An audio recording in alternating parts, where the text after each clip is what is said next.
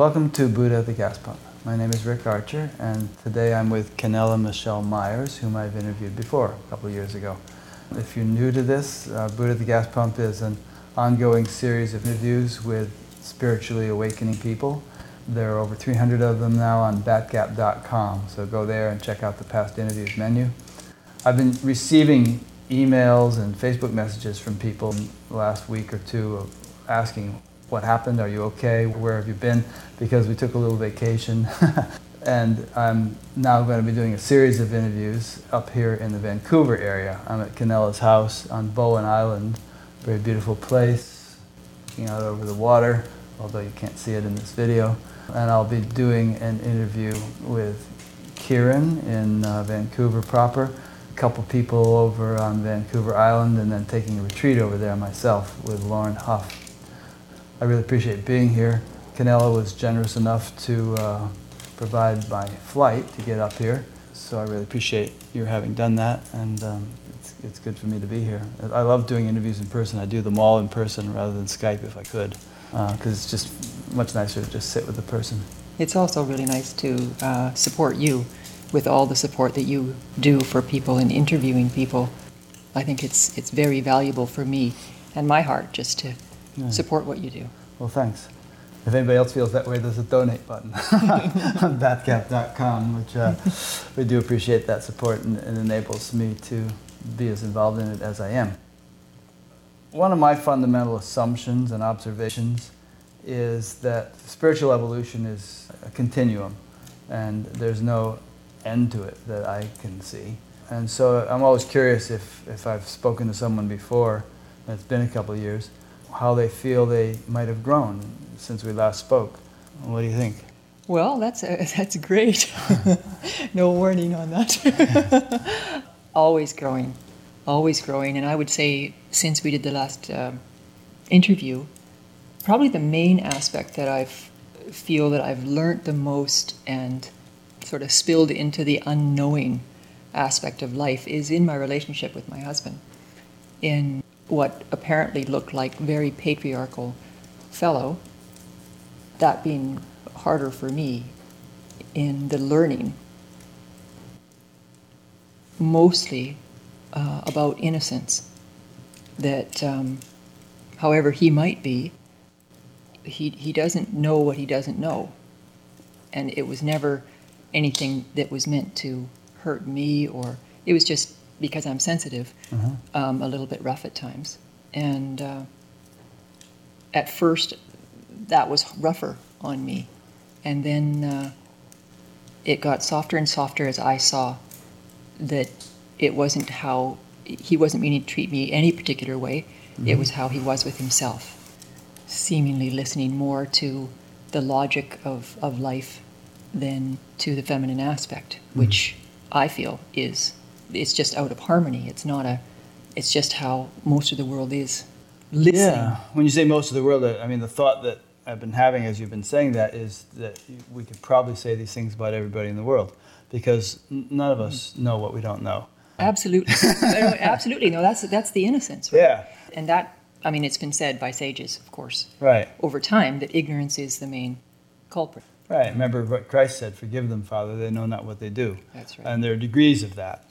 Well, but there's also the reality of being a human being and really living that, rather than just saying the word, actually, really feeling the actual real innocence, so that no matter what the person does, even if it feels like a, a slam of the door in your face or something mm-hmm. like that that it, it just isn't that anymore because you can see that they're not doing that in any intentional way. And now, and now that, but I'm, I'm also aware that that sounds, I think, worse than it actually is. It's just that I'm very sensitive. Yeah. So, I mean, in, in a relationship, it might look like not being heard or not being seen or not being included. Mm-hmm. And all of these aspects were more about how he wasn't hearing uh, his own feminine and would go yeah. to more the logical route of um, what what he was more used to listening to, which is what the patriarch is. It's yeah. not listening to their own nature as much as how we've been uh, trained to listen and respond or react to in the world. And so you're kind of alluding to his blind spots. Well, how about your blind spots? Because I asked, actually asked you about your growth. Right. My So- growth has been the blind spot that I took it personally, Uh-huh. or that he was supposed to be any particular way other than he is. Right. And so for me, my side in it was not really being so into his side about it, Mm. or whatever it was he was doing, or trying to change that. Instead, it was learning where I was not um, being fully receptive Yeah. and uh, and understanding. Boy, I think there's a there's a key thing here, which I think is really important, which is that people are who they are, you know, and there's so, sort of an art to learning to just accept and appreciate people as they are, and not want to change them into Exactly. something that they're not, which is a hopeless endeavor. Exactly. And the, and the funny part is, Yeah. is that once once I didn't really want him to change, he changed. Interesting. It- It's almost like he was willing to be those aspects until I could accept um, myself in the scenario um, and see the innocence of it. Um, and then whatever that was, it seemed to melt away, and, and certainly uh, we have a, a completely different relating now. So I'm the I don't consider myself at all to be um, psychologically adept in, terms of understanding psychology and relationships and all that stuff. I mean, I couldn't write books like John Gray writes, for instance, about relationships and human interaction and, and so on. The one angle of this show that's a little unique and perhaps distinguishes it from 10,000 books on how to be a better person and mm-hmm. you know interpersonal relationships and all that is that we're trying to tie in the, the dimension of being awake to one's true nature you know or, or being awake to pure consciousness or the ground state of the universe or whatever we want to call it. And the significance of that for all other aspects of life Right. um, so, I mean, there are probably so many different books and seminars and whatnot that deal with relationship issues that don't even touch on that. I would suggest that perhaps there's a, an advantage to being able to touch on that. Being, being open to the dimension of the self or pure Yes. consciousness gives you a, an advantage in being able to work out issues that everybody has to deal with. the the difference is is that there's acceptance of what is or there's acceptance of what is. And i can only be honest with myself if that wasn't full and rich and, and satisfied. Uh, and so wherever it feels that there's there's some sort of uh, where it l- appears like it's not okay that would be my indicator something's up. And and uh, so that's you know even though that sounds really personal um, in my acceptance of sort of my acceptance of the patriarch itself where i had been more resistant to that or i had categorized it somewhat until it too was also equal. And in that learning i mean it's it's so wonderful because i can see that that all of it's innocent and across the world. Um, and and the difficulty is that I think I, I mentioned that is the, that people, men and women, are listening more to the masculine side of themselves hmm. predominantly over the feminine aspects of themselves. So I don't see it as a, as a, as a men woman thing at all. I see it as a self invitation for harmony, as each appearance of self, like your, yourself or, mm-hmm. or myself, we're this blend of the masculine, the yin, and the yang. And, and how do we bring harmony to that? And as we bring harmony to ourselves, which is the gift of having been in a patriarchal relationship and seeing the innocence, really was an acceptance of my own masculine inside myself. And of course, then wanting to support people to that, because so on the inside, so on the outside. So are you saying that uh, in the world in general, people talk about the awakening of the divine feminine in the world. So the implication is that the, the, the masculine has been way out of proportion to the feminine, and that now somehow there's an awakening in, in world consciousness taking place. People are having spiritual awakenings and all, and this uh, is bringing with it a, a greater awakening of the divine feminine. Is, are you kind of saying that? Well, I, I that still sounds so much what I would say it is is it's it's more of a balanced listening to both aspects of self. Mm-hmm. Because if it, it goes more to the feminine, then then that that's not it either. Right. It's more of a balance. It's just been sort of almost a, a habitual way, a collective way of the mind to uh, pick the more the masculine aspect, and that's what everybody's supposed In to do society in general, that's happening. in the collective mind, Right. in, in what appears here. So, if there's a spiritual awakening happening in the world, as many people feel there is, how does that relate to a greater balance between the, the masculine and the feminine? How, how is it helping to facilitate or bring about a greater balance? Well, in in the choice points, what appears here as a choice point. So so we need to talk about choice then, Okay. whether there is choice or there isn't choice, Mm-hmm. and uh, ultimately there is no choice. But yet, in the moment, uh, there can be an apparent choice, just like there's an apparent you or an apparent me. Self Yeah. shows up here as this man, Rick. And earlier, I uh, you asked about something to drink. Mm-hmm. Would you like juice? Would you like water? And so, in that moment, it appears that consciousness is taking making a choice, Yeah. and you do. You pick juice Yeah. right? So th- this kind of choice point. So in the moment when a person is about to make a choice, and it might be, say, in the corporation of whether or not. I mean, the Volkswagen thing that's going on right now is is such a a Volkswagen, a diesel, diesel. if you follow the news. and uh, somebody at some point decided to go for the bottom line of the money Yeah. uh, rather than probably what might have also been present in that moment was where they felt that maybe that wasn't quite the right. So So, they made an unethical choice, uh, took a shortcut and that's for what money. that's what the outcome came to be. But in that actual moment, what they did is they overrode what might be there in the feeling of what feels right. Yeah. And so that's what I feel Jesus meant about righteousness. It's not about rules and regulations like a religion would say. It's about uh, what's the right way of the felt sense of being who you are in the moment and, mm. and leaning left or leaning right. It's very much just the moment and making decisions based on where you are right then, inclusive of the masculine and the feminine aspect of what your heart feels and what's practical. So that's an interesting point. As I look back on my own life over the decades, there's, you know, I mean, there's that cartoon of the little angel and devil on, on person's shoulders, you know. There's kind of a still a small voice within that you know to be right, even though everybody around you might be saying, no, that's crazy, you know, that's wrong. And it takes discernment, I think, to recognize that voice because one can easily mistake something that actually is wrong for and and interpret it as this is my intuition, this is what I'm supposed to do.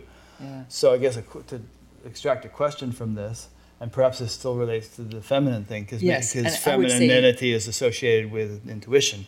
The reception of what is. The feminine aspect, it receives the information, and the masculine aspect uh, takes action on, on that information. Yeah. Or appears to. I mean, that's the, that's the dance. And there's that phrase, woman's intuition, you know. Yes, yes. Uh, popular phrase. So, yeah, if anything, I think that's the divine feminine awakening is basically giving more space to actually hear that voice that does know in the moment and actually respond to that voice rather than overriding it with, like you say, Possibly with the intellect, or oh yeah, everybody's going to disagree with me, so I better just do what they want me to do, yeah. or what So, you think um, they want you to do.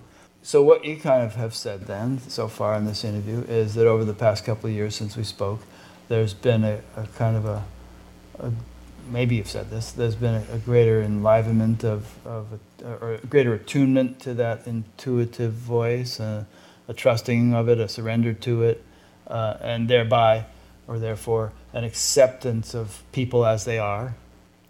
Well, uh, Does also that relate to what you're saying about your husband? yes, Yeah.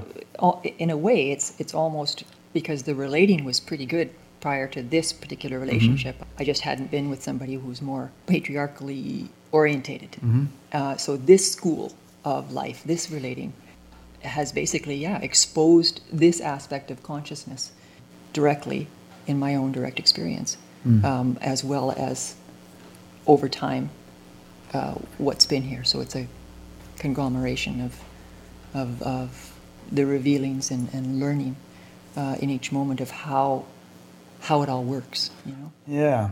So um, perhaps based on your own experience, can we ex- kind of extract a uh, general prescription that could enable people to be more attuned to that intuitive voice and uh, you know learn to align their behavior with it more clearly? Often it's the part that feels vulnerable. Like you say, uh, you almost like consciousness will bring you up to the edge of, of the scenario you spoke of earlier, uh, where everybody else seems to be going in another direction. Mm. And yet your inner voice says, no. and a lot of people will choose, oh, I'll go with them Yeah. to follow along instead of be more closely with this hearing. Uh, and so there's a slowing down, Mm. meditation, of course, Yeah. um, and a getting to know the humanness that rises here as you, Yeah. right? Because it's so completely unique. Nobody else is here to learn you. They're, they're here experiencing, consciousness is experiencing its life as this human being. Mm. And, and in that, consciousness is, is uh, looking to become more conscious and more aware of its own self, the play that's here. Mhm. So, um, an interest in that, of course, is is uh, the root Yeah. because you know a, a lot of people are, are Makes still- you more inner directed, and, and if you're more inner directed, then you're you're more sensitive to that inner voice. Whereas if the attention is always sort of outward, outward, outward, you, you can kind of ignore the inner thing because you're always focused. Well, in fact, uh, when you're inward, whatever inward, outward, you know, there's no inward or outward. Yeah. But when you're resting with where you are in each moment, Mhm. um, the outside is included. yeah, So the deeper you hear from where you actually are, with all the information coming in, and you're no longer going out to anything. hmm Everything's coming in, coming in, but there's no in or out. It's just the appearances. But as that gets more and more seated and, and more and more time is spent with exactly where you are, so you're in the bank instead of having your attention out how long is the lineup and what time is it and all that kind of stuff, it's like feeling right where you are, um, inclusive. You won't cut out all the outside details by being present to the inner experience as well. So it's that balance between the outer and the inner. And there's also something here which I think you kind of mentioned, which is an acceptance of things as they are, which is very Byron Katie-ish. But if you're in the bank and there's a long line, um, you know, you're not going to speed up the line by fretting and fuming about it. And so it's kind of an opportunity to tune in and just sort of, Right. You Well, to even get a kick out of consciousness fretting and Yeah. fuming, you know, because to Yeah. admit that, then You it could- becomes fairly. you can do that, but you can also say, all right, well, this is the way it is. There's this line, and um, I'm, I'm, and here I am. So, you know, make use of the time.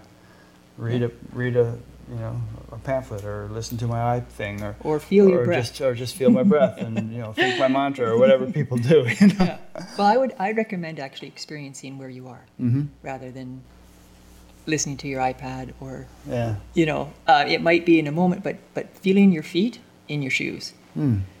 feeling that there's clothes on your body, your heart, letting your awareness rest with where your heart is, um, and also the incredible amount of information that's already there, um, the colors of the skin, you know how light reflects off of skin, Mhm. um, the movements that are around you, the the way the sounds echo, um, whatever's really real in that moment. And the more that there's this listening to what is real in the moment, the stronger that listening gets. Yeah. And the more you are with where you are, uh, just in its incredible ordinariness. Mm. Um, and that's why people don't listen to it, because it seems so ordinary and plain, it's not nearly so dramatic as having a problem of Mm. Um, fretting. You know, there's a dilemma of some kind, and then we get to share with somebody else. Oh, I had such a long lineup in the bank, and oh, Right. you know, I had troubles and blah blah blah. Quite different than saying, "Oh, I saw I saw this person, and man, I could just see the light in their eyes and the way that the light reflected off their skin. And oh, isn't it amazing to be alive? Yeah. That's you said an interesting thing just now, several interesting things, but the thing about the more you, you know, tune into that, the stronger it gets, and uh, that's such a good principle. I mean, it's so there's so many obvious examples of that on, in, a, in the mundane sense. You know, the more you do push-ups, the better you get at push-ups, or you know, the more you play tennis, the better you get at tennis. But the the more you tune into that still quiet, still quiet voice, that intuitive impulse, the more clearly you will be perceiving it, you know, and the more easily and spontaneously your behavior will align with it. Well, interesting point. Awareness is here. Right? Yeah. It's all, and we've heard this in many of the interviews. Uh, it's already here. You don't need to wake up and all that, unless you do, right? Because if there's a, a awareness or consciousness wants to wake up, it, you're helpless to that. I mean, relax, open to seeking, um, if that's what's true. I mean, I love the aspect of my life when I knew what I was looking for without knowing what I was looking for, just that I was looking mm-hmm. to awaken. That I could feel that there was a truth in this, and I loved it. It was it was very short, and I missed it when it was gone. I really did yeah. because there was such a juicy, alive direction in it um, that disappeared, of course, when it found itself. It did, but it's sort of like the seeking ended, but the exploration never ceases. You know, the, the discovery, the, the refinement, the unfold. It just takes on a different flavor, right? Totally. And the, you know, like a twig in the hurricane happens uh, differently than before when I was just sort of felt like I was being picked up and brought different places. Yeah. I still feel that a lot, but it's much more peaceful and full and sort of. Uh, content. Content. It's thicker, mm-hmm. if you will, um, mm-hmm. and it feels like it does. It feels like the whole world's moving with me. So the movements are sort of thicker in that way, um, and I guess it's because awareness knows itself more. Yeah, I know from my own experience. There were so many years of. Uh, for me, it took longer than, than you, I'm sure, but so many years of this sort of desperate, yearning, miserable. I, you know, I can't even stand it, and I got to get there, kind of thing. Do you miss it? No. Um, and now it's more like there's this baseline of contentment, and isn't this fun? You know, it's like, whoa, you know, life is so enjoyable and it's so interesting, and and you know, I, I could readily acknowledge that I'm still a beginner in terms of the whole vast span of possibilities. Uh, but that's great, you know, because it means all that much more fun and exploration and discovery and adventure and you know the whole thing is just a fascinating ride. It just has lost the um, the sort of unpleasant uh, flavor it had when there wasn't that contentment there. Well, wouldn't you say that it's more that you're not resisting the unpleasantness? That too, but there isn't very much unpleasantness. You no. know, I mean, it's like. Uh, there's a lot of bliss and a lot of fulfillment, and Mhm. um, and again, there's a. It's like one man's bliss is another man's misery. The, if if either of us were to somehow snap back to where we were 20 or 30 years ago, it'd be like, ah, God, I'm gonna die. This is horrible. Even though then we might have felt pretty okay, you Yeah. know. And by the same token, perhaps if we were to snap to where we're going to be 10 years from now, it would be like we wouldn't be able to continue this conversation because we'd be so blissful. We'd have to just sort of Uh, I don't know. sit here and know. marinate in it for a while. I don't know. I, it seems like, and I don't know that it will end. It feels like it's pretty much a sure thing that love will continue to embrace itself more deeply and Yeah. more deeply and more deeply. Um, Ad infinitum. yeah, yeah, and that that's that's the that's the play here. Well, that's kind of what I mean. It's like, Yeah. but creatures acclimate. You know, every every creature acclimates Truly, I to, think and it's a. It's, I always saw it as a kind of a God's mercy that we acclimate because if we didn't, life would be so intolerable. You know, but we're kind of we acclimate to whatever our situation, but there's always this evolutionary impulse to progress, to evolve, right. and as we do so, we acclimate to that, and we acclimate to that, and we acclimate Right. to that, we, and we just keep going. So And I'm I- speaking I- very hypothetically about snapping back 30 Well- years or snapping forward right, 10 yeah, years. yeah. I, I guess the part that I responded to Mhm. uh, was the idea that it will look better uh, in some future that we'd be even more blissed. And I imagine that, yeah, we'll know ourselves even more, Yeah. or consciousness will know itself even more, really. Well, I'm not such a in the now fanatic that I can't speak that way. Sure, it- it'll always be the now and all that, but um, based upon my experience over the last f- almost 50 years of being focused on spiritual stuff, if life continues as it always has, I can honestly say that it's probably going to look better in 10 years. I mean, I'll be almost 76, so maybe I'll be starting to feel old physically, but in terms of the, the inner experience and you know the consciousness, the perception, the orientation from awareness, or however I want to describe it, my experience has been that that has maybe fluctuated, but always steadily improved over years and years. Yes. Does that jive with your experience? Yes. Well, yes. Okay. Yeah. Basically, it becomes more flowing.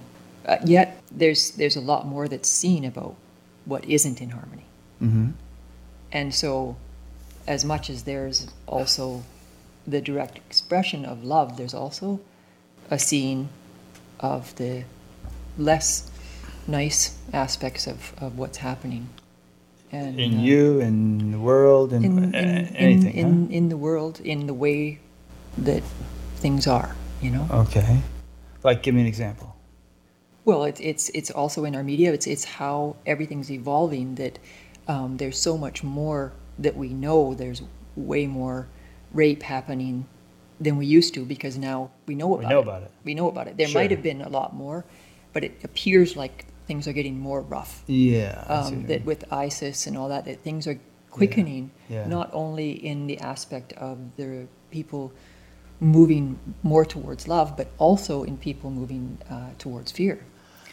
I think you got something there. I mean, we could say, well, at least we're not in the middle of World War II or you know the purge in, in under Stalin or you know some of these or the Holocaust or some of these horrible things that have happened. But I have heard many people say that there's a sort of a, a magnification of both positive and negative forces in the world. The polarities are eh, Getting amplifying. more and more strongly defined. Yeah. Yeah. Maybe the sheep and the goats are being separated, or the wheat from the chaff. Well, well, to me, so looking at that, right? So then when you said, is it getting better? So I, I'm saying that yes, in a way, my personal experience maybe Mm-hmm. is better, but also um, what I recognize as being some pretty rough stuff um, and, and what people are experiencing. Um, Mm. Because people are getting more sensitive with the evolution, they're also experiencing the rough stuff a little more acutely, right?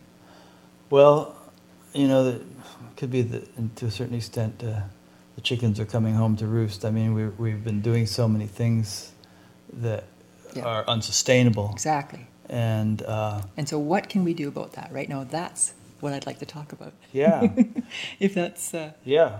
What would do you have something you'd like to say? Or you want me to I ask you a question about that? Yeah, yeah. What would what would I suggest? Is that what you're asking me? Yeah, okay. Um, and we and we can tie it to specific examples. I mean, you, Beautiful. Yes. know. Yes. And so, can I ask you? Do you have an example of something that's happening in the world these days that you've heard of lately that that honestly is disturbing to you?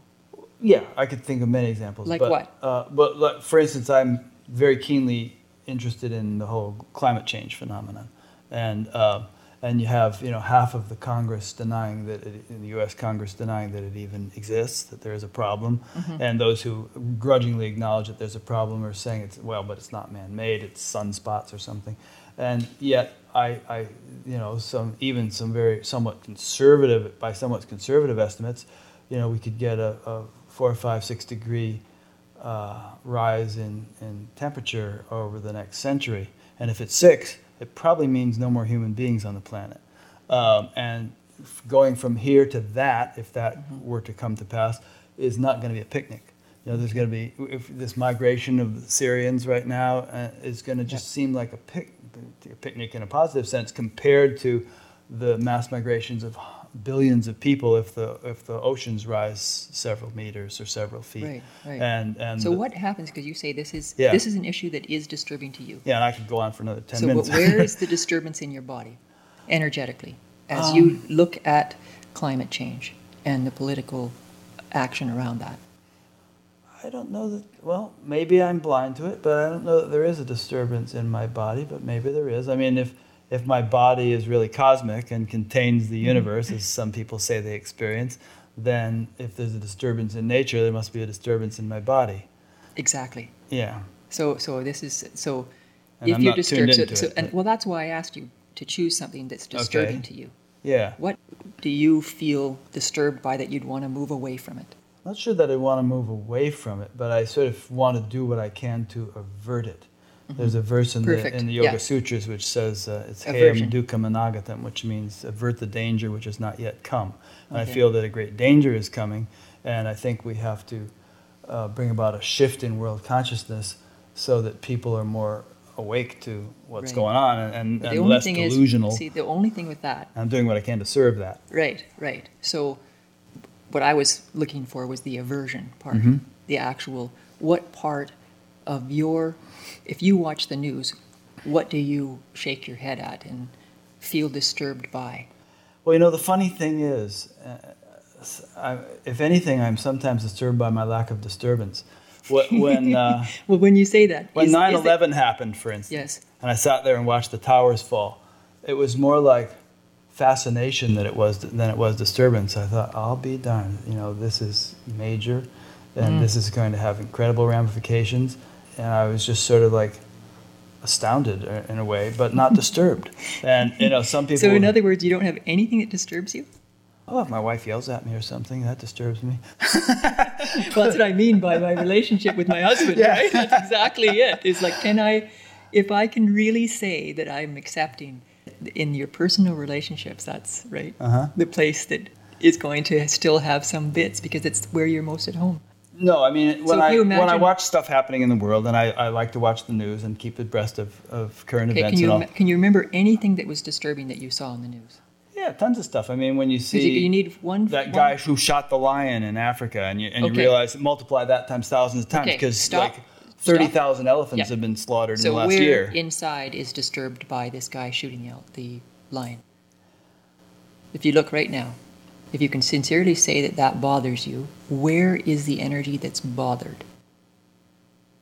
I don't mean to be uncooperative. Yeah, I know. Um, I know. I'm wondering if this is like, If this is the right angle to go in. well, just with, with when you're, you know, Yeah, it's it's kind of like everything that potentially could disturb me, uh, for me, is a call to action. Is an impetus to right, but infuse more of what I consider to be the solution into the world, Right, rather than but where are bemoan the you coming situation. from? right, Uh, where am I coming from? right, because if you're not feeling the disturbance, then you're you're bouncing off of it to make a change, try to change something. Yeah, I mean, So- let's say that you're a if you're- lifeguard and somebody's drowning. Right. Uh, it's like you don't feel disturbed that somebody's drowning. You spring into action. You run to the Right, water. that's you get out there. You, you do something response, to yeah. yeah. Yeah. So what I'm looking for is we need to have a disturbance so we can show how to be with the disturbance. Yeah, but, it, but we don't need to be disturbed in order to help well, or in order if- to the thing is, is that most people, what happens is they get disturbed and they react with the same energy that caused the disturbance in the first place. I don't like this. I want to change it. And if they're not sitting with, so this is where I'm saying this is where we can actually be with the energy Mm-hmm. uh, that gets disturbed, uh, rather than acting on top of that Yeah. as a as a reaction. So you're you're talking about responding Uh-huh. which is, uh, I, I'm not sure, right? Because I'm I, I'm not you. I can't. That's why I was looking for a disturbance, Yeah, I'll try to find something one. that. So so it's like um, an example would be. Um, there's so many different things, but the whole thing is. Well, it's something to take something from your own experience then. Uh, uh, we were kind of talking about global affairs. I mean, it doesn't have to be global, but um, I think we're just going to need to talk about it because the thing is, I I know from myself Uh-huh. when I get disturbed. yeah. by something, if I see it on, on TV where something touches me, uh, then I know to open to what I'm feeling rather than get on a Yeah. So, can you remember something that you saw on TV that disturbed you? I know my wife gets disturbed when Donald Trump comes on. She won't even let me watch him. this is interesting. I want to watch the Republican debate. no, we're not going to. We're not going to spend the next year and a half watching that. okay. Well, I think what it is, I think we're just talk about it. I guess because I, uh-huh. I'm sort of in the same boat of having learned how to respond rather than react. Yeah. And so what often happens is people see the news and they, they have some sort of feeling of complaint. Yeah, they throw shoes at the television. Or they, they honestly feel disturbed. Yeah. And then they feel helpless because it seems like it's a global issue and there they are, just one little person. Yeah, see, I don't feel that. Right. Well, well, they might. I mean, right. that's where some people so, do. Some people might. Right. right. And so, a way that a person who gets disturbed or feels that they don't like what's happening in mm-hmm. the world is to stop when they're in the midst of experiencing not liking it. Mm-hmm. That's the disturbance, right? I don't like this. Mm. And instead of um, signing petitions or whatever, I mean, those things can help, but with, with if the energy hasn't been met, it just gets pushed around and put into the next thing and put into the fight against the bad guys and here's yeah. the good guys and here's the bad guys and that doesn't actually that just shuffles the energy around mm-hmm. um, but people feel better because they feel like they're doing something. Yeah. And so what I'm saying is first, whatever it is that you want to change, instead of attempting to change it, uh, feel the wanting to change it first. Feel where it touches you inside. Feel where it touches something and feel the touch. Breathe, relax open, and feel that. And then after they've experienced whatever that is in the interior looking aspect of, mm-hmm. of experiencing life, that actually helps dissipate the energy. Or at a minimum, will give them some sort of um, learning about themselves that will be a gift, that will be a, a, usually my finding is that love will show up. Even when people are being murdered and yeah. horrible things are happening, the personal experience, if it's explored, will reveal love. And mm-hmm. when that happens, that's the energy trans- transformed. Yeah, that's good advice. I mean, when you think about it, there's so many polarizing issues in society abortion, gun control, race issues, gay issues, all kinds of things. That, like there's that lady in Kentucky who refused to issue marriage licenses to gay people and had to go to jail for five days. And you see these people on the news shouting at each other from you know nose to nose practically over uh, completely one disturbed. Yeah, and and completely. You're totally wrong. I'm totally right. So what you're saying. Struggle. So kind of elaborate again on what you just said in light of those examples I just gave. You know, instead of instead of spitting each other's faces that's and right. yelling so at each say other. we were fighting yeah. at each other, right. right? Then I would say, hold on a moment. Can you just stop right Yeah. now? I just need to feel what's going on right now inside, and breathing and relaxing the body open and feeling what's going on inside because when a person is in the fight, usually they're contracted because they're moving forward and they're fighting something outside of themselves. And that's what keeps that energy alive. Interesting point. There's a line from a Dylan song. He said, um, "You know, you're right from your side, and I'm right from mine." And there's that Buffalo Springfield song. You know, people carrying signs mostly say "Hooray for my side." Yeah. Um, and right. uh, and there's some truth in that, you know, because really both are right. You know, if you look at some of these issues, abortion, for instance, Yep. and try to put yourself in the other person's shoes, they're right from their side. You know, they have they have valid concerns and Well- issues, and well, whichever side You know what? I don't even. It's not even really a case of right or wrong. What Right. it is is that everybody's moving from a place of caring and love right. at some level, somewhere, and then, in some people, that's been distorted by traumatic experiences, and but they're still attempting to figure out their way of doing the right thing, of being the way that they think they should be, and and you know they're still coming from that place. Mm-hmm. Um, if I could be with them personally, I can show any person, no matter what's going on, um, that it, it's love. Yeah. And then when that person settles down into that, I don't know, there's all sorts of stuff that can happen Mhm. because then they're in this open receiving place because it's love. Mm. It can you can open anybody, just even the word um, creates an opening. Mm-hmm. So if a person can meet themselves in the fray of it, where they feel disturbed by the news globally, or even like in the masculine and feminine thing, um, where there's a lot of violence uh, towards women, Sure. Right? Yeah. Um, there's a lot of kind Rape, of just rape and spousal Yeah. abuse or and even that kind of thing. even slimy stuff. Just you know, Porn. offhand remarks Oh. and you know, uh, th- and there's a and, and women can feel that. Yeah. You know, you can go into a, a store and see some guy check you up and down, Uh-huh. and instantly what happens is the woman will then go, ooh, you know, Yeah. they'll and they'll close away from the try to protect themselves. But the tricky part with consciousness is if they're aware that they're being slimy, Mm-hmm. it's in. It's already the information's already in the body, Yeah. or what appears here as a body in the Mhm. energetics of being a human being. Yeah. So when that sliminess has happened, to close to it is basically locking the energy in. And then when that energy is locked in, more sliminess because it magnetizes whatever it is inside, outside. So what you're suggesting, I think, is that the more we can, can become sensitized to what's going on inside of us, Well, if we recognize that it's already occurred, stopping to, and protecting, closing to something isn't going to work Right. because you, if you have perceived it to have happened, it's in.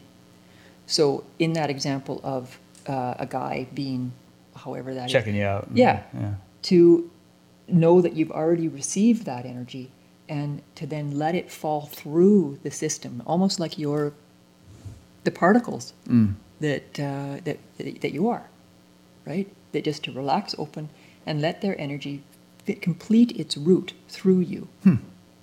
And then it's a funny thing, in the moment, often the sliminess stops completely. Yeah. Because part of that that creates that whole man woman thing like that is because the protection comes up and then that gives them something to bounce against as well. Yeah. It's I want to make sure that people can understand what you're saying and to the point where they could actually do it. Yes. Because it's a little abstract. Um, Oh, okay. I, I have this friend who, um, she said she's all of her life she's or most of her life she's been so sensitive that she's she can hear people's thoughts and stuff. And when she was in college, you know, she'd be walking across campus and and could really pick up on what all these guys were thinking as they were watching her walk. And she kind of resorted to wearing very baggy, unfeminine clothing so as to just make herself more inconspicuous to them. So perhaps using that as an example. burqa, right? Yeah, that kind of thing, Yeah. right? That's Exactly. exactly what she she burkered herself to yeah. try to bring this a little bit more concretely so that people listening can actually apply it in their lives. Otherwise, it might just so be it- some words they hear that they'll forget how to do. But you understand the part, uh, that part's clear about uh, Well, you said perception. about letting it pass through you, uh, Right. as opposed to what? Let's say you walk into a store and you pick up some guy checking you out, and you could get all incensed and and um, yeah, you or close. defensive. Basically, or, your system will say no. yeah, And it's recognizing your system saying no because that's going to happen. And then seeing it's it's quite a vulnerable thing to do Mhm. to see if you can relax your body open. And then that re- lets the energy you're no longer holding so the energy can fall in the openness. would part of it just being rather than reacting to the guy one way or the other, just ignore him? Ignoring too. Yeah. Because because you're not ignoring. You're, the information's already in the energetic system of a human being that you are. Right? If perception has happened, it's already in. Because perception, it's not an inside or because everything's being experienced here. Mm-hmm. Consciousness is experiencing itself uh, here. Right? It's a different, little bit different than that here, even though there's no separation. Yeah, but you know that things come in all the time, and we can either hang on to them or not. Uh, maybe, and maybe that's what you mean about letting it pass through. Like there's this Vedic sort of analogy about, you know, making a line in stone, or making a line in sand, or making a line in water, or making a line in air. In every case, a line is made, but the different media that you're making it in hold it to greater or lesser degrees of time. So the air, of course, line, deep line is made, but it's gone as soon as it's made. Whereas stone, you etch it, it's there for years. So, you know, somebody might be looked at in a store and still be thinking about it a month later.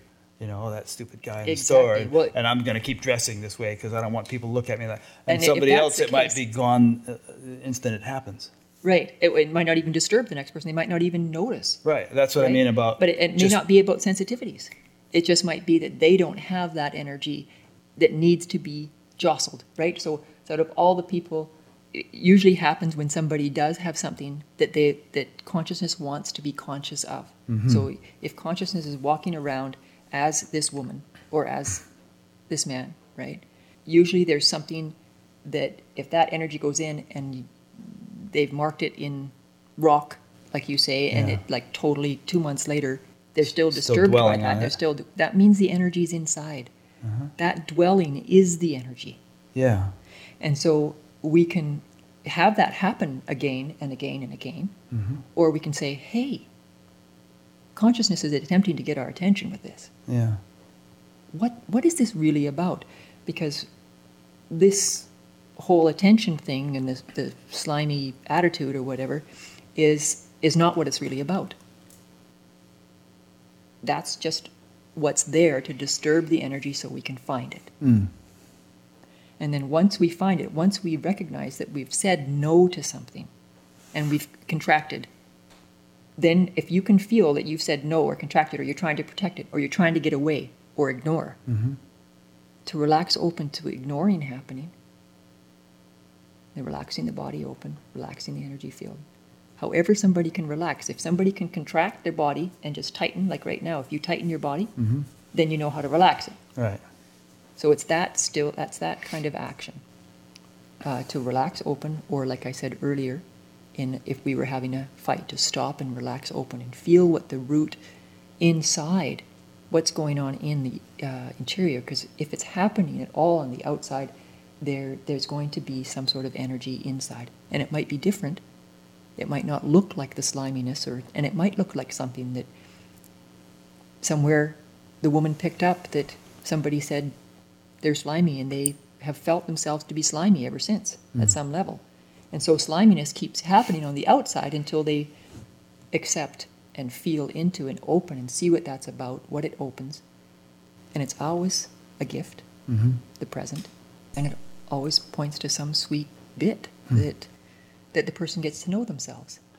Now we're talking about a fairly minor situation where some guy looks at you in a store, but obviously there are much more intense situations that people encounter. You know, spousal abuse, or you know, a, a, a boss at work who is really abusive and, and nasty and you know, critical, or I don't know, all kinds of rough stuff that, that people encounter in life. So, um, with those sort of things, it, it might be more in the category of easier said than done. Than Well, no, no, I'm, I'm, I'm speaking from, from personal experience of having had violent uh, action taken Mhm. against myself, or really it's against the perpetrator himself yeah. when you understand what's really happening. Yeah. But that was my question to myself o- over time. If it's all love, how could this be love? Right. How could being raped be love? Hmm You were raped? Yeah. Wow. I don't remember if you told me that before. No, no, I hadn't. I hadn't Yeah. really. I'm, I'm just starting to write about it now as the understanding Yeah. of how come, how do I know what I'm talking about? Right. So now you're talking about something that happened years ago, and, and you're looking at it from a much more broad and detached perspective than you were when it was happening. And so, um, you know, the way you were talking a minute ago about the guy in the store, you were ta- describing a way of reacting to it or dealing with it as it was happening. But how would you, how not, you know, perish the thought, how would you deal with actually being raped uh, as it was happening, or something of, of that intensity and, har- and horror? Uh, is there anything? Of, Well, I, I, I we were carjacked by uh, people Uh-huh. with who had two semi-automatics and rif- you know guns pointing at us and were Uh-huh. threatening us with them to steal our car. Yeah. And we were stopped at gunpoint and forced out of our car. uh-huh. Um, that's fairly That's pretty intense. Right, and and people might consider that violent. And this was not that long ago. 2012. So three years. Yeah. And you were raped then? No, No, no, no. no. Years ago. no, no. Uh, thank thankfully, no, I was Okay. not. Um, I'm glad I asked that because Yeah. people might have jumped to that conclusion just now. right, no, Yeah. no, no. When I was raped, I was seven years old, oh. and again when uh, I was 18. Uh huh. And again, as I know, and you probably know this, people have experienced much worse Yeah. happenings uh, more ongoingly Sure. than that. Yeah. Shelley Um, Ray, whom I interviewed a few months ago, was raped by her father from the age of nine to 14. Right. And uh, uh, I mean, it's weird that we're dwelling on this stuff, but you know, this. Well, it's not weird because this is the balance and the harmony that consciousness is attempting to come to. yeah, How are we going to be with these violent, instead of trying to stop perpetrators from doing such things, the energy needs to be dissipated. Mhm. and, that's- perpetrators need to be stopped. But Well, perpetrators will stop as the energy's dissipated. whoa, so I mean, that might sound like you're saying that the rape is the fault of the victim. No, once it's happened, Like you've changed, if you change your energy, you're not gonna. The perpetrator won't be motivated to. well, there's that part too. That's the natural happening when the energy comes into harmony within. Mm-hmm. What I'm saying is, once such things have happened, how do we become harmonious with ourselves? And the side effect of that is the dissipation of a perpetrator. Mm. So, so it's not to say that it didn't happen, um, but on a bigger picture scale, how come we're finding out more about this now is because we're able to actually be with it more now at a deeper level and find our way with this to bring harmony to it. But it, it isn't about, um, Are you speak? Are you using the we in the collective sense now, or the, the- how we are finding out more about this? You mean as a Yes. society? as, as a human species, Uh huh. Um, have become much more able and aware of what's going on Yeah. uh, in a much more real sense, and many more people are waking up. And Mm. in that awakeness, uh, the the reality of what's happening here is much more clear. Yeah, you know, it's interesting. Ho- hopefully, this will relate directly what we've been saying. But uh, one thing I've been noticing uh, over the last couple of years as the news unfolds is that tragic events happen. They become catalysts for social change. You know, like the guy getting shot in Ferguson, Missouri, and then that brought up the whole Black Lives Matter thing, and some progress is made. Yeah. You know, um, or I don't know. We could probably think of other examples, but Well, well, in the energetics, you see, I see it as energetics. Mhm. So there's there's bigger energetics and there's smaller ones. With the Ferguson stuff, it's a it's it's a pressure that's been there for some time, Yeah. and it needed to erupt, Right. just like a volcano. So the same thing happens. And the guy becomes almost like a sacrificial lamb. He, he gets shot, but then this big social change happens, and then things are never quite the same after they've improved. right, or there's Yeah. an invitation that improvement can happen. Right. you know, and if it's if it's taken, if the invitation is taken, Hmm. in all of this stuff, it's that's that's why it's happening is because harmony is wanting to find itself, Yeah. and so can we go along with that, and and in the recognition of love, that helps us to it helps me for sure in exploring uh, the upheaval happenings in my own life Mm-hmm. and what looked like violence and was violent uh, in the happenings, certainly both times violent, and the repercussions that came and, and changed me. And yet, you know, how can I find the love of it? And part of that is in, in my embracing and learning how to bring harmony to myself as harmony is being invited, because it's not an all at once thing, it's a long time thing to reveal it, have it revealed to myself. Sure. It's none of this stuff is is an overnight. you know? No, It's a but it's a with the process that- sensitivities yeah. and the seeing of it as energy and seeing it as love, now I can really support other people. yeah. Yeah. And so there's the love of it. I mean, the invitation to me personally was can I find the love? Mm. Can I really unearth the love of this? Is it all love or not? And in my heart, I knew it had to be, so I was wanting to find my way with that. That's an interesting point that you bring up, which is that um, you know, there's so many people I know who are serving in some sort of teaching capacity now, who, who are kind of equipped with abilities that they wouldn't have had had they not gone through certain difficult things. It's almost like they had to go through those things to be to eventually end up as someone who could help others go through similar things. You know? Yeah, Yeah. I, I think that's harmony attempting to happen. Yeah. That's how it how it's doing its thing. Mm. and so, I, I don't say that children or, or people, men or women, uh, because you know it's happening to boys and, and men too, all sorts of violent Sure. happenings. Yeah. So it's not just women; it's humans. Yeah. And um, Oh, I mean, look at there's so many examples. I mean, There's so many Look at these yeah. kids that are getting pressed into being soldiers at the age of 12 in Africa. Exactly. I was thinking of the military myself as well. That just even the whole mentality of being trained to kill people is something in and of itself. But that's not part of my experience. So all of these happenings have been a support to who I am today. So I can see that. I can't take them out of my life. I can't say I wish it hadn't happened Yeah. because the incredible exposure of, of compassion is real.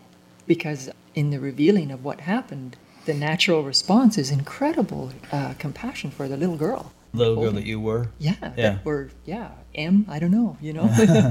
she's here when she's here, you know, Yeah. and, and everybody knows that. It's, it's beautiful. It's falling in with self, falling in love.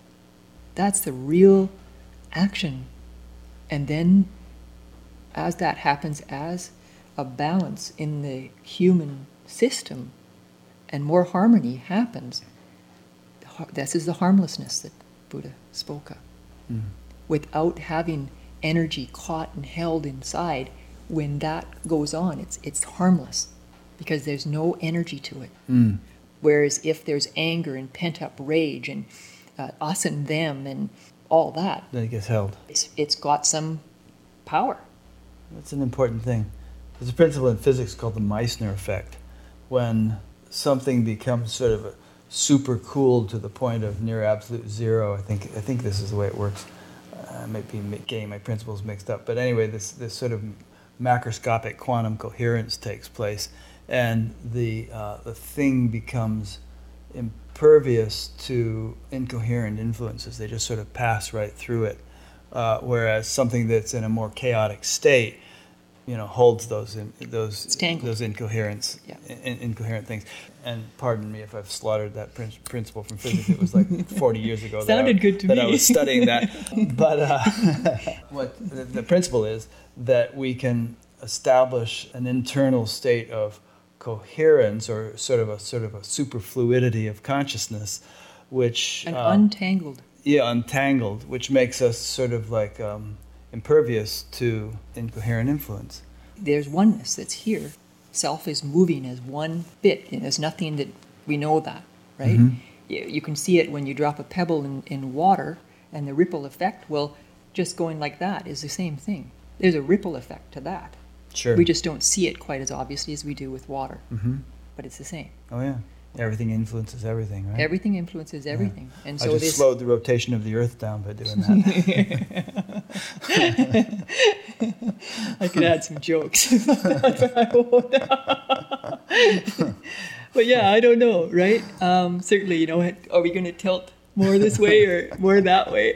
Um, we could have fun with it, but but mostly that interior exterior, what happens on the outside is a reflection of the inside. If it's disturbing, if it's not disturbing, like you saw 9/11 happen, Yeah. uh, it wasn't a disturbance. It's none of your business, right? So it's where you're called is where you're disturbed.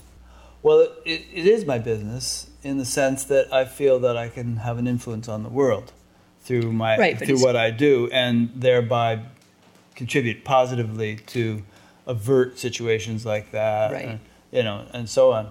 I, I feel like we all exert an influence continuously, and that anything that happens in the world is just sort of a, a an outcropping of the collective influence that we've all generated. Uh, just like if you have a boil on your skin or something, it's just there's some something in the blood that's impure that's cropping up here as a boil or there as a wart or you know whatever. Yeah, yeah, yeah. But it also might be that somebody's got an aversion to warts and they need to be. Yeah. right. It but all these be. all these world events are just sort of symptomatic of elements in collective consciousness that we have all that we all contribute to constantly, and uh, they just sort of crop up here and there.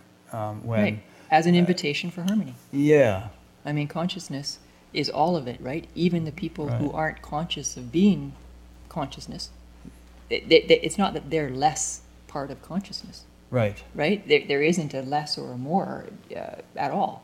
Mm-hmm. Um, but as consciousness gets to know itself, uh, then there's a strength in that. Yeah. So when I say that I, you know, wasn't disturbed by 9/11, and I feel like I can make it. Yeah. No, no, I, I, I didn't mean that you, Uh-huh. just from the way that you sh- y- you saw it and you felt, but you didn't feel it didn't Yeah. create uh, havoc. Is what I mean. Right. I feel like okay. Well, there's a very significant uh, symptom of some uh, some uh, un- underlying um, disharmony in collective consciousness. You know, A- and uh, if anything, it would inspire me to redouble my efforts to be a positive contributor to collective consciousness. Yeah. And that's what happened with me with Columbine because I Right. Same I, idea. I, I, I, up until that point, I had been kind of avoiding the news. right. And then I ended up in San Francisco at, and a friend let me stay at her mother's mm-hmm. apartment. And there on the table, sort of bold face right out front, was the Times magazine with Columbine. Mm-hmm. And I knew when I saw it that I, it was meant, it kind of shouted at me pretty much. Yeah. and I w- didn't want to, but I I let myself be exposed to the actual information of what happened and, and felt connected hmm to that and to the families, all the kids, the kids that, that shot the kids and the kids that were shot Right. and their families, Mhm. you know, all of that in the school and the, the shock of it, feeling into the energetics of the whole thing. And then I was looking at, well, why? Why what, what does consciousness want to know, have me know about this? Yeah. what what good is that? Then I saw it made me more sure, more courageous, and more determined to be of service to Mhm. bringing harmony, to supporting harmony, bringing harmony within myself. But it it made me that much more clear, that Yeah. much more defined. That So we're kinda saying the same thing road- here. Exactly. You know that these external events, rather than disturbing us, inspire us to be more, be more effective, be a greater contributor. Right. The only part that I, I like to add to that because it sounds like a rule, then, right? That It's okay, well, I'm not going- natural inclination. Right. It's it's got to be a truthful non-disturbance, and it's not to say that you're not supposed to be disturbed. Either. Right. If you disturb, you're disturbed. If you're disturbed, it's just consciousness being disturbed, Yeah. and we get to open to it, or you can close it. I mean, the habit, or even the I don't even know if it's an addiction or a habit, or, because most people are saying no Yeah. to what's going on. That's saying no to what is in a way, but the, even the no is beautiful because it Yeah. marks that something has happened. Yeah. Because then we, if we've said no, that's where we can feel no happening so that we can open to it in, in our own time as we're comfortable with ourselves to have a space to feel into, okay, what just really happened there? Yeah. I wouldn't judge anybody who is disturbed by, by things like that. I'm not saying that, you know, the way Just I so people don't is, take it as a rule. Yeah, what I'm- I remember. Um, well, I remember hearing about Rosie O'Donnell's reaction to Columbine. She sat in the bathtub and cried all night. You know, and I thought that was very touching. You know, it's not the way I would react, and fa- uh, and sometimes I wish I could react more like that to things. You know, sometimes it'd be it would feel good to just cry, but it's you know the way I'm wired, it just doesn't work that way. As far uh, as you know. As so far, as. I know, so far, right? I could end up becoming a total blubbering fool any day now. and I have friends actually who've done that. They've undergone some big shift in consciousness, and they can't go to movies anymore because they make a scene in the theater, crying. And right, right. Well, because the tears want to be right. That's sadness or grief finding its own way to harmony. yeah, It can only be held for so long, and you know how many people have been told, you know, don't cry. sure. Right. As Yeah. soon as a little kid's crying, like everybody will run to the kid saying, "Oh, don't cry, don't cry, don't cry." Yeah, I'll give you a And it's like, here. yeah, have some of this, and they try to stop Or stop crying. I'll give you something to cry about. both right exactly and and so that's commonplace and and it's it's an undoing of that and going okay sadness is here yes to this sadness Mm. yes oh let it take me Yeah. let it take me all the way as far as it can take me So what we got here? We got a few little notes of things we were going to talk about. What haven't we talked about okay here? well we talked about global issues Mhm. Yeah. um, Responsibility. People want to help. They feel Well, helpless, disempowered. Yeah, responsibility is is Mhm. also we sort of touched on it in the examples. Like it's a big thing that people take on responsibilities of their kids and their job, and they feel overloaded Mm. with responsibilities. All these So much pressure. pressure that they think they're responsible for, when really they are just a movement of energy, and they're responsible for the system that they are to feed and clothe that, and it's only in the moment. There's no longevity to the moment, right? In this moment, uh, okay, I need to have shelter, Mm-hmm. so I need to pay for that shelter. So the responsibility would be to look around to see, okay, well, how can that need be met? You know, look for possibilities and what wants to happen in the moment, and uh, to provide for yourself, right? The tricky part is, is that people then hold on to responsibilities, responsible for their partner, responsible for their children. In a in a way, you you are, but not as a controlling of their happiness. That people feel like, and and it's genuine. People want their kids to be happy, but it's not up to them to make their kids happy. Their kids, they can support their kids to find happiness. So it's like just looking at the word responsibility and looking at, okay, what is there in this moment to respond to? And that's an easier way to be with responsibility. In each moment, how will I respond right now? And Yeah. how will I respond right now? It's an in the moment happening rather than anything that, that goes beyond the moment. Yeah, I think I know what you mean, and it kind of reminds me of the alcoholics' um, oath or whatever it is, where they say, you know, the, the ability to change things I can change, you know, accept the things I can't change, and the wisdom to know the difference. Right. You know, there's there's certain things for for which we have, over which we have jurisdiction or appear to have, Yeah. and and you know there are many other things over which we don't, and uh, many people muddle up the, the lines between those and get Yeah. themselves all stressed out trying to control and things that are, should really be allowed to run their own course. Is that Yeah. what you're saying? Well, to, to be able to respond Yeah. is resp- being responsible. To respond to the moment rather than taking something on as a job, like, uh, and, and making it a, a something that I'm responsible for. Yeah. Hmm I think another nice thing about that word responsibility is that it implies that our ability to respond can be um, augmented and, and enhanced and improved. Uh, Absolutely. you know, so it's, uh, Well, it's that the global issues, right? yeah, To be uh, responsible would be to see how you respond in the Mhm. moment to whatever it is that's happening. Able to respond. Response able. yeah. And regarding global issues, there's, a, a- you know, the, there's a sort of a certain pace of, of life and of change that seems to be accelerating more and more. So we have to be sort of fit to, to deal with the increasing intensity and, and pace that the world is seems to be undergoing. Um, I mean, if you have a, a donkey and it can barely carry a load, you have two options: strengthen the donkey or lighten the load. Uh, and we may not have the option of slowing down the world. Uh, and you know, there's just so much going on. But if we, Right, but if the responsibility yeah, if we what, can, what often people do is they think about where the donkey's going and where they have to get to Mhm. instead of taking care of the donkey. right, And so that's that's it. Just taking care of where you are is the responsibility. hmm And you only have this moment. yeah, There is no other moment than this one. So it's it's quite vital in the mix of what appears as life. saying a lot of good things. I see very often people fretting and fuming about stuff. They're not accomplishing anything by doing that because it's not now. What if this happens? What if that happens? Hmm. Oh, she said that, and he said that, and yada yada yada yada. Mm-hmm. And it's like they're not having any influence on any of that stuff. It's completely outside the realm of their control or, or influence. Well, the only thing that's happening energetically is that they're staying at a surface level because possibly it's just uncomfortable to be where they are. Yeah. So it's it's to, to go, oh, especially complaint. I'm complaining. In some way. Well, if they only did this, if they only did that, and da, da, da, da, da, like that. Right. like, okay, wait a moment, wait a moment, wait a moment. What's happening right here?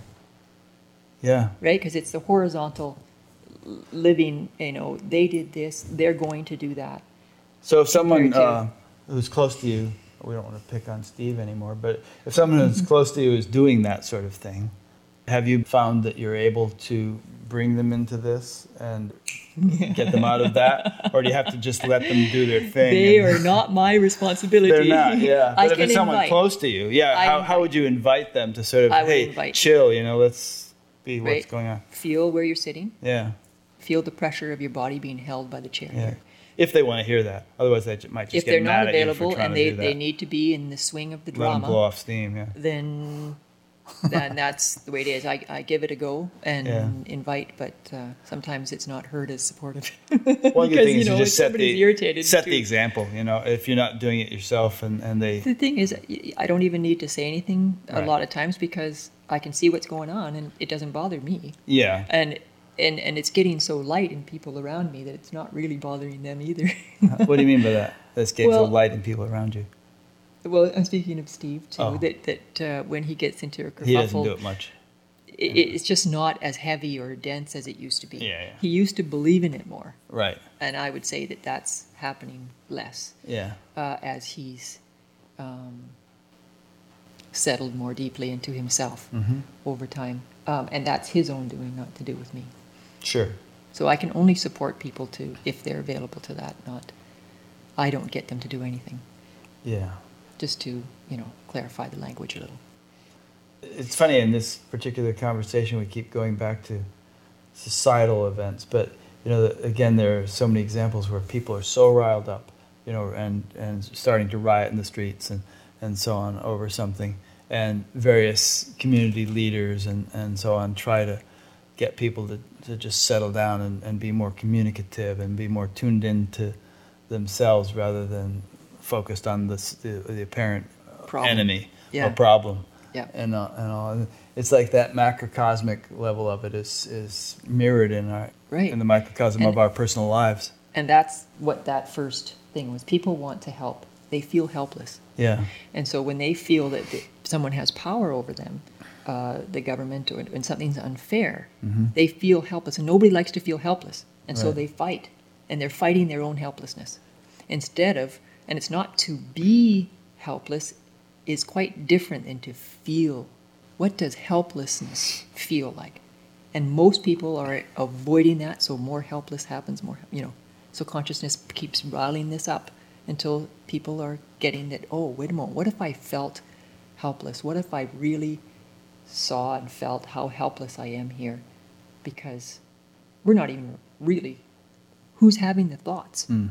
They just come in, something's perceiving it, and we imagine it's us, but they came out of nowhere.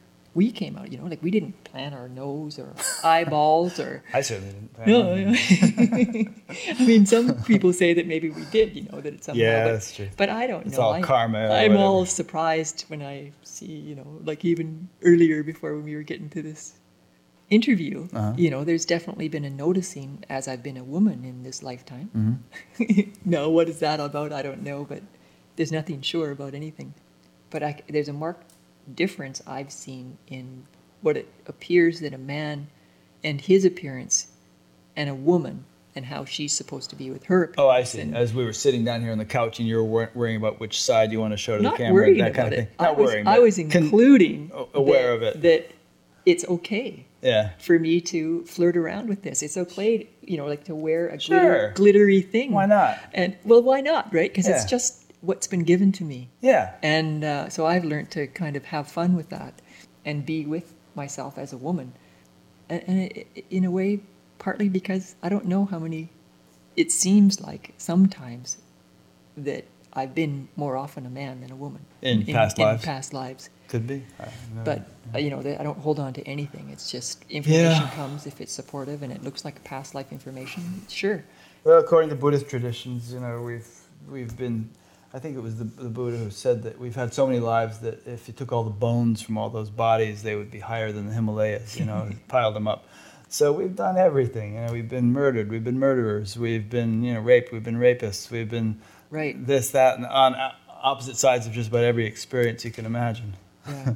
and so that's where, like, I, I don't really look at that that much. I just look at, okay, if the whole thing is love playing itself out, Mm-hmm. If consciousness is getting to know itself in this action or getting to love itself,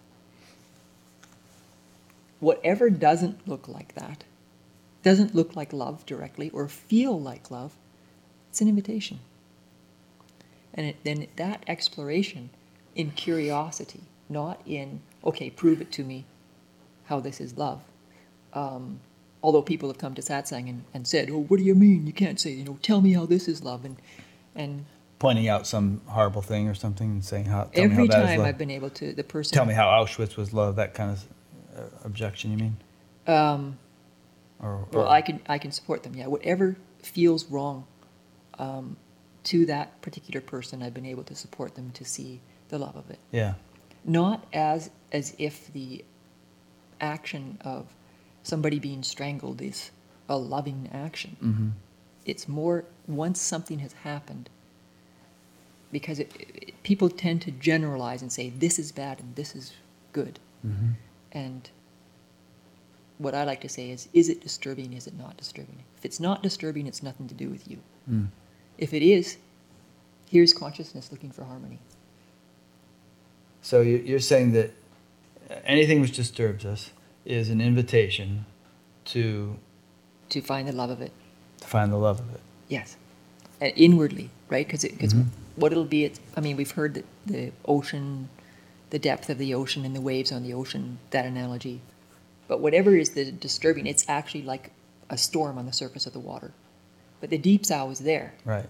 But usually people are more entertained by the waves going Mm. on and the fray of it because they feel like they exist when that happens. There's something having a hard time, and so that really accentuates existence itself.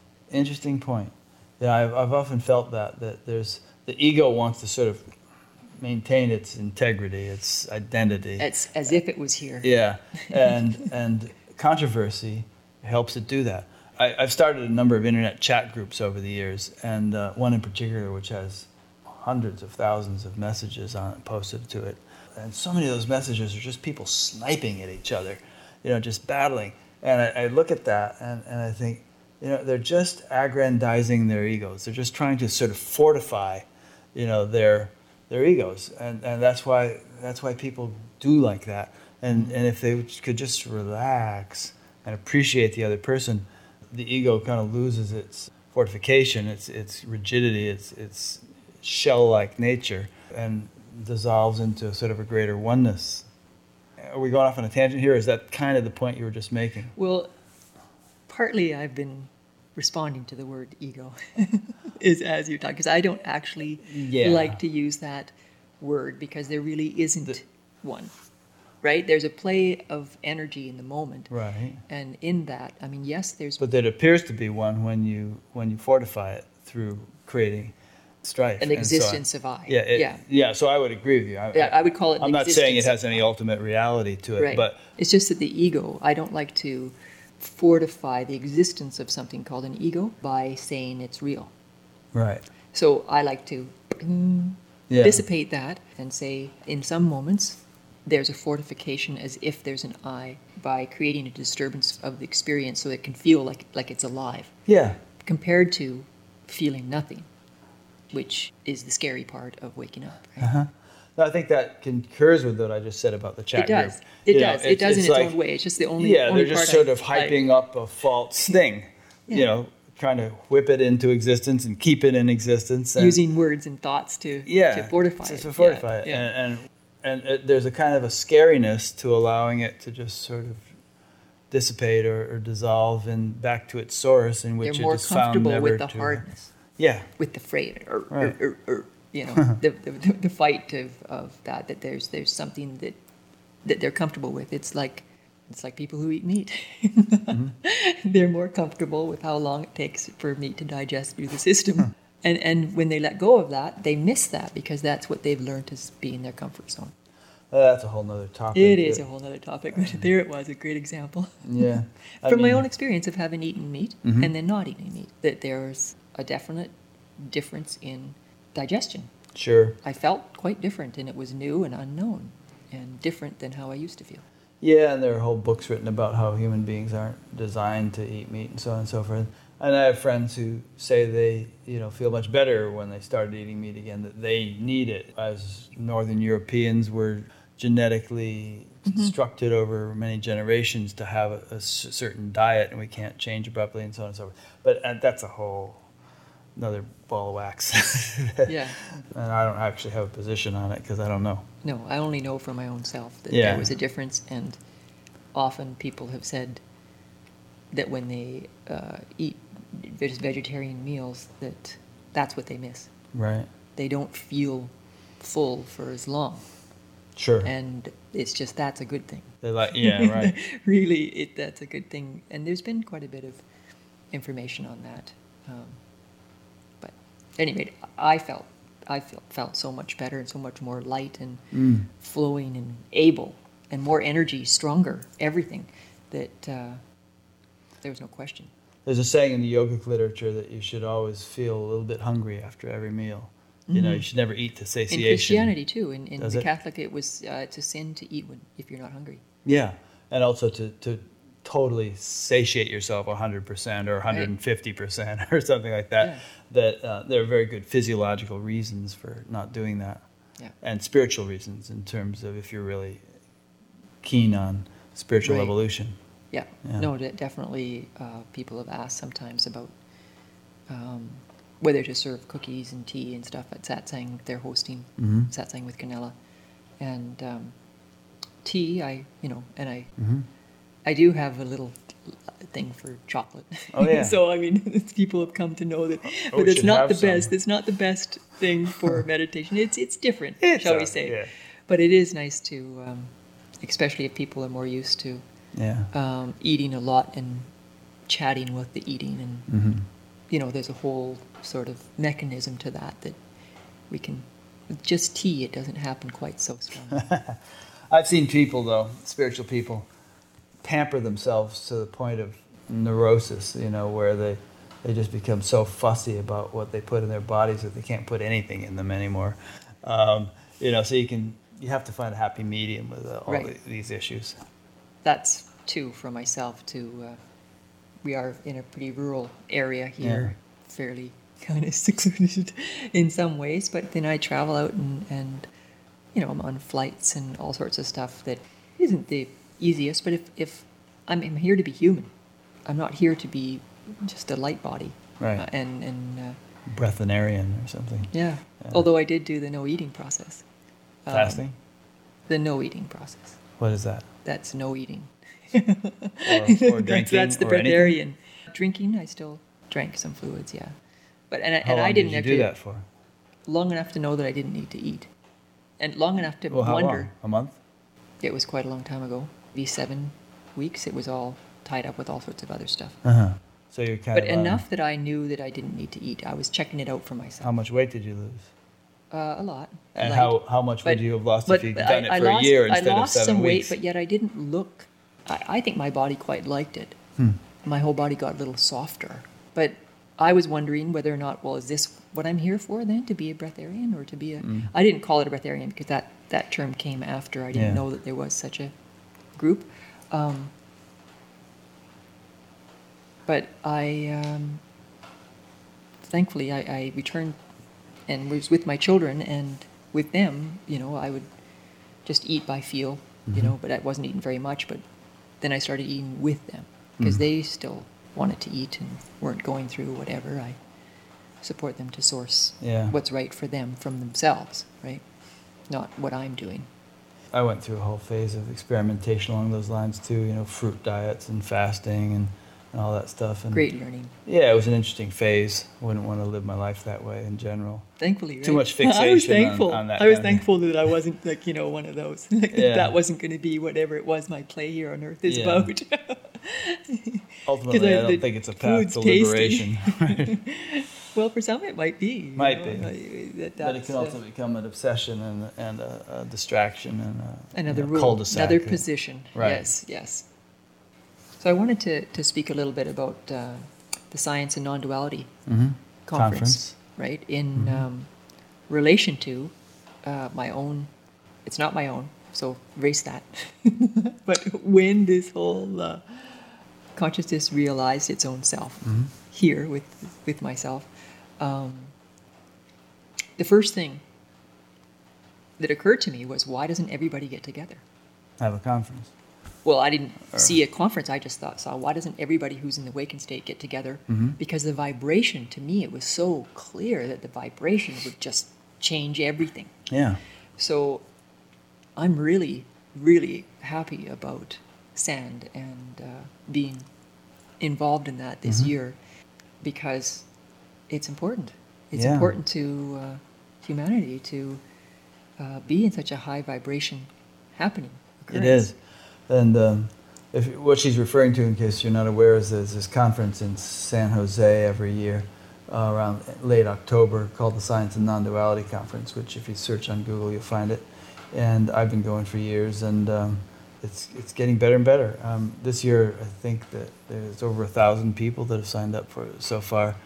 Dozens and dozens of very interesting speakers, and it's um, just, for me anyway, it's just Yeah. great fun. Yeah, And- and, Rick is speaking there, and I'm speaking Yeah, there too. we're both so we're both speaking. speaking. If you look on Batgap on the upcoming interviews page, you'll see a whole bunch of interviews and forum moderations and stuff that I'll be doing at the conference. So be putting that up on Batgap. But you know, if, if anybody can make it to the conference, I always like to encourage them. Uh, Yeah. and the conference organizers like me to encourage them. Well, yes, yes, Uh, and that that. Uh, but it's also an invitation to be in such a high. yeah, it's lovely to be in such a gathering. Uh, yeah, the vicinity to actually be there in person, it's quite strong. Mhm. And then there's also the option to, it's going to be online. Uh, some of the live, things are, some of the main things will be streamed online. Yeah, Yeah, some of the mainstream things will be streamed. yeah. I thought quite a bit of it. I mean, because I'm. I'm not a big speaker, but Are you going to the- be streamed? the information that got sent out Hmm. seemed to say that I could let people know that uh, on 2:30 and when I'm speaking Well, on Friday be. I'm not totally sure. that uh, that it could be streamed and- Yeah. and, to invite people. I know in the past, you see, like our presentations are going to be happening simultaneously with two or three or four other That's things right. in other rooms. Yeah, right, And I, right. I wasn't entirely clear that they're going to be streaming all these things, but I don't- we'll see. Yeah, I don't know. Yeah. In any case, you can tape it. You can bring your own video camera if you want. If they're, I, I think they'll, and, and then we'll see. We'll talk about that. Right, right. Um, but I, I think there is a, a option for people who can't make it. Is the point To watch some of the to stuff watch some of online. the stuff online True. for a small donation? I think is Yeah, it's it's very reasonable. yeah. Um, anyway, so there's ways that. ways to include yourself in that vibration and even to tune in where you are because if neither of those are available the um, you're not separate from what's happening Right. and uh, can choose to open to that from wherever you are You know, uh, today's the 24th, isn't it? So yesterday was supposed to be this big kind of shift in world consciousness or something. Did you hear about that? Uh, some X-ray, I forget what it is. I, I listened to this whole thing on the internet, and a lot of these New Age spiritual type people were talking about this big shift. It was getting almost as much hoopla as, as uh, you know, December 21st, Oh, really? 2012. Yeah, and. uh, um, yeah I, I'm I've been a little bit out of the loop here. I'm, I'm even more out of the loop because I would guess I was over and giving satsang in a weekend uh, Yeah. last weekend. I, I've heard more about the So red- as far as we know, like 25% of the people on the planet haven't ascended or anything. You and I haven't. We're still here. yeah. So I'm just wondering if you have. But I'm being a little facetious here. But um, you know, do you have any kind, as a sensitive, intuitive, perceptive person, do you have any sort of insights or or feelings about stuff that's happening? uh, You know, in the world of a of that nature, that you know, sh- big shifts taking place, how we might expect to see these things uh, unfold or not. Sometimes I see things and I sense Mm-hmm. things, but they're not firm enough to write down and say, "Oh, that's what's going to happen." That's good because then you won't be made a fool of when it, they don't happen. Like Well- a lot of these people predict things on certain Yeah. dates and then nothing happens. My interest is in the human being Right. and in the human being, him or herself, Mhm. as much as they can, and an opening to that. And so, I, I, I guess I just don't really look in those directions. I Yeah. mean, yes, the psychic abilities have been open for a long time, and I Mhm. saw that, that that could be a way to escape living life in some regular way. What could be? It, it can be something that a lot of people get caught up in that. Oh, And and predicting future things that are Well, going to save them. And the whatnot. cosmos are pretty darn entertaining. Yeah. I mean, it's understandable that people would get totally caught up in that, perhaps, but that isn't what. Well, even like, you know, Jesus is coming back and we're all going to be saved, and therefore we don't have to worry about the environment because um, we're all going to be out of here anyway, so let's just Mm-hmm. pump all the oil we can. I mean, that, that's actually some, what some people. Right. Well, I think Deepak in the in the SAND Uh, in one of the videos, he's uh-huh. saying, you know, perhaps this is it. That he says it a different way, but he's talking about the end. Huh. that uh, maybe this whole human experience is is just going to end. It could. and um, because we're so out of balance. He's he's suggesting that it's Yeah. you know unless we do bring in some more harmony and and uh, it seems to want to from my perspective it seems to want to be everywhere everywhere I look I see harmony attempting to find itself Mm. and um, all of it appears to me to be that and so I, I, I like to point to it so that doesn't go anywhere else though from here so if, as far as future project, predictions It's speculative.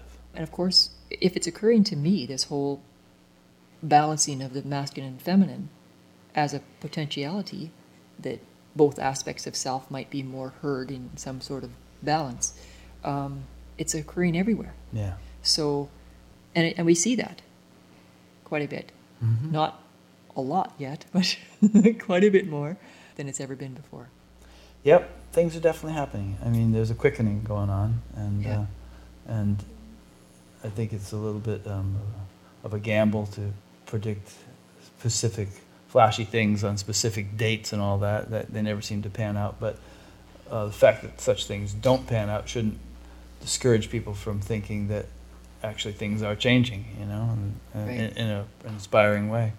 Right. Well, if that instills some sort of willingness to participate in their lives, Yeah. for sure, right? Because really, the participation of being with themselves more and more deeply is hmm Well, if you don't have that perspective, the, then it can, you know, and, and you just look at the world in terms of what the news reports, it can be rather depressing. No, totally. Yeah. Yeah, no, it's like, no. you know, we're going to hell in a handbasket, but Well, there's a lot more people committing suicide because it doesn't look like there's a very rosy, yeah. you know, if they're or refusing to have children or, you know, just sort of having a bleak view of the future.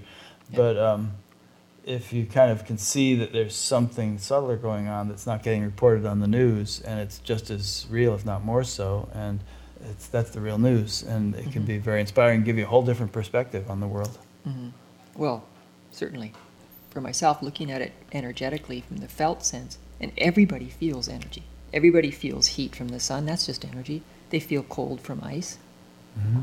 They can feel and hear the sensation of a train going by. They can feel the rumbling. I'm not talking about anything more than that. Right.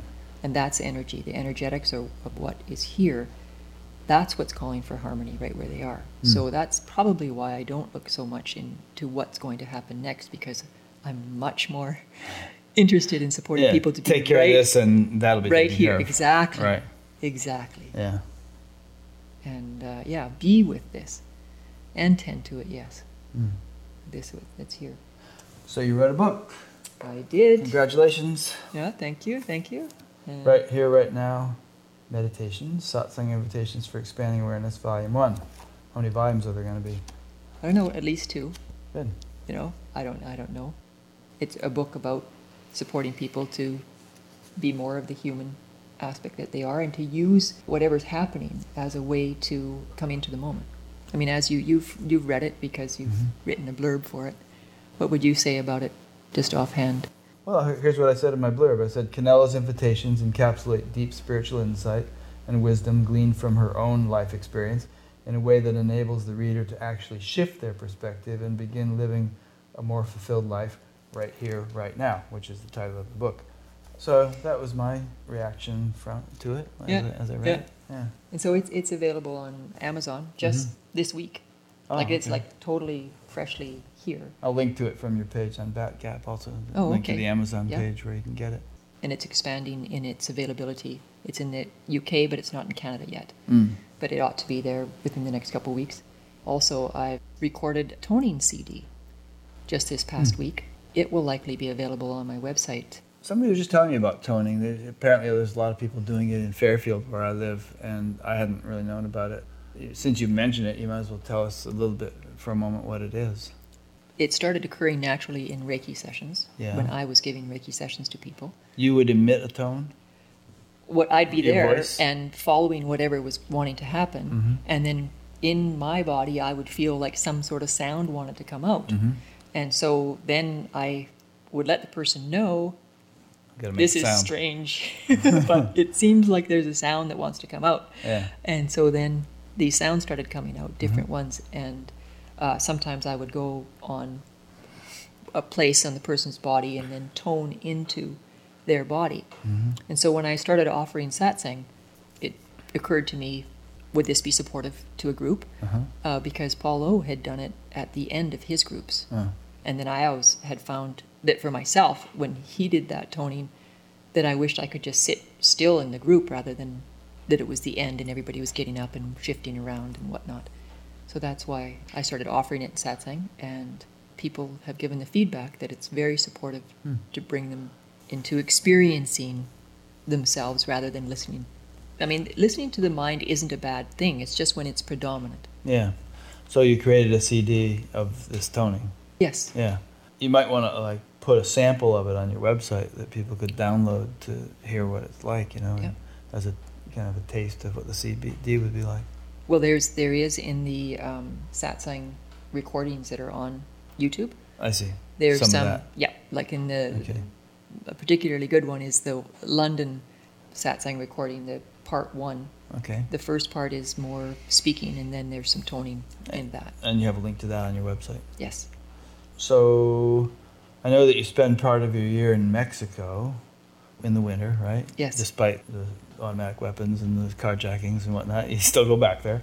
Yeah, yeah. That was in a different area Different than place I live. it was Mexico, it's known as a bit rougher, and maybe you know who knows it. And it, it was actually a very good experience to go through to witness how How you would react to that. well not only myself but also how other people live. You know Mm. that that these uh, police officers are dealing with stuff like that. You know, it's one thing to know it from the television. I mean, it's it's fairly Mm-hmm. obvious, but it's another thing to be brought into their world Yeah. uh, where you know they're in total police gear with carrying these semi-automatic rifles with bulletproof vests on, and I'm sitting there, Yeah. right, to live as with that kind of threat uh, Yeah. uh, in those areas, especially being a police officer. Well, that's not going to inspire me to go to Mexico, but you go to a different place in Mexico. Yes, yes. No, where we are, it's, it's not like that, and and that was also a number of years ago when there was more. yeah. Well, there's a lot of different stuff still happening that is looking for harmony in Mexico, Right. but But you're thinking of offering very- a retreat down there? When Uh, yes, yes. I'd Mm. love to offer like a, a week retreat. In supporting people, I, I, I did come around to calling myself a teacher after all. And what I teach people is how to listen to themselves more deeply and more precisely, using their own words uh, in what they are saying about what they're experiencing Mhm. uh, to access themselves inside. Yeah. And and uh, I believe you also go over to Czechoslovakia or the Czech Republic, The um, Czech Republic, I go to Prague and uh, London. like every year or something. Yeah, I'm going to be in Milton, Washington, a week and a half from now. Okay. That's close to Tacoma or Seattle.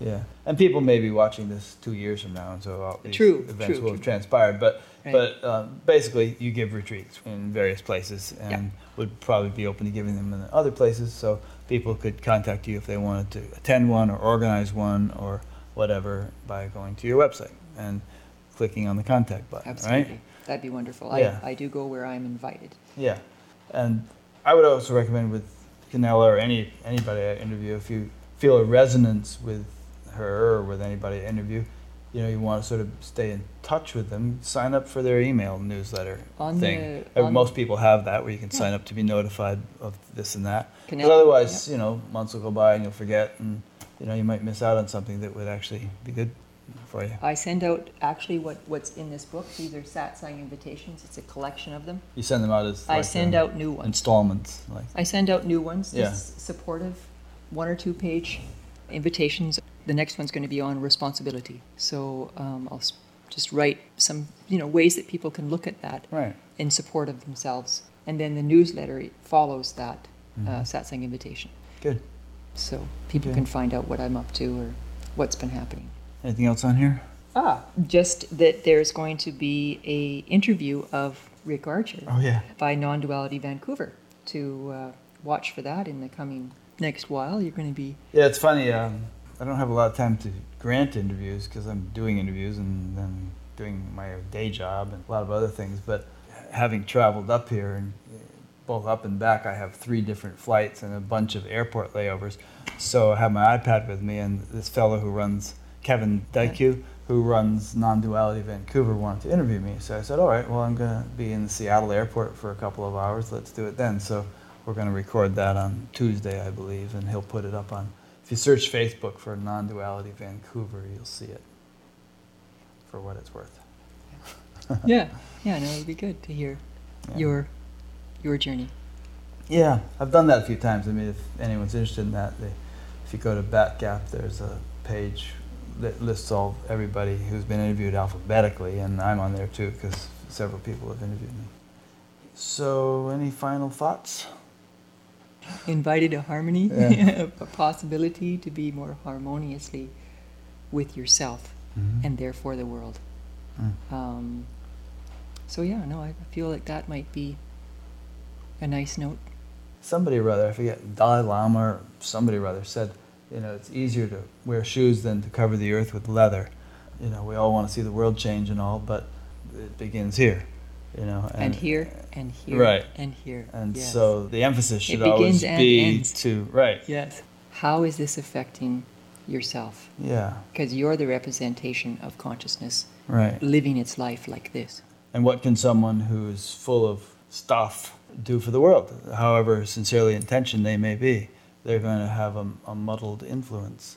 Which is not to say that you know great people who still had issues didn't do great things. Martin Luther King and all kinds of other people have made huge contributions, but we we can't all be a Gandhi or Martin Luther King. But what we can do is uh, you know really bring about profound transformation within ourselves, Right. Well, and You're- the influence you're will be inevitable.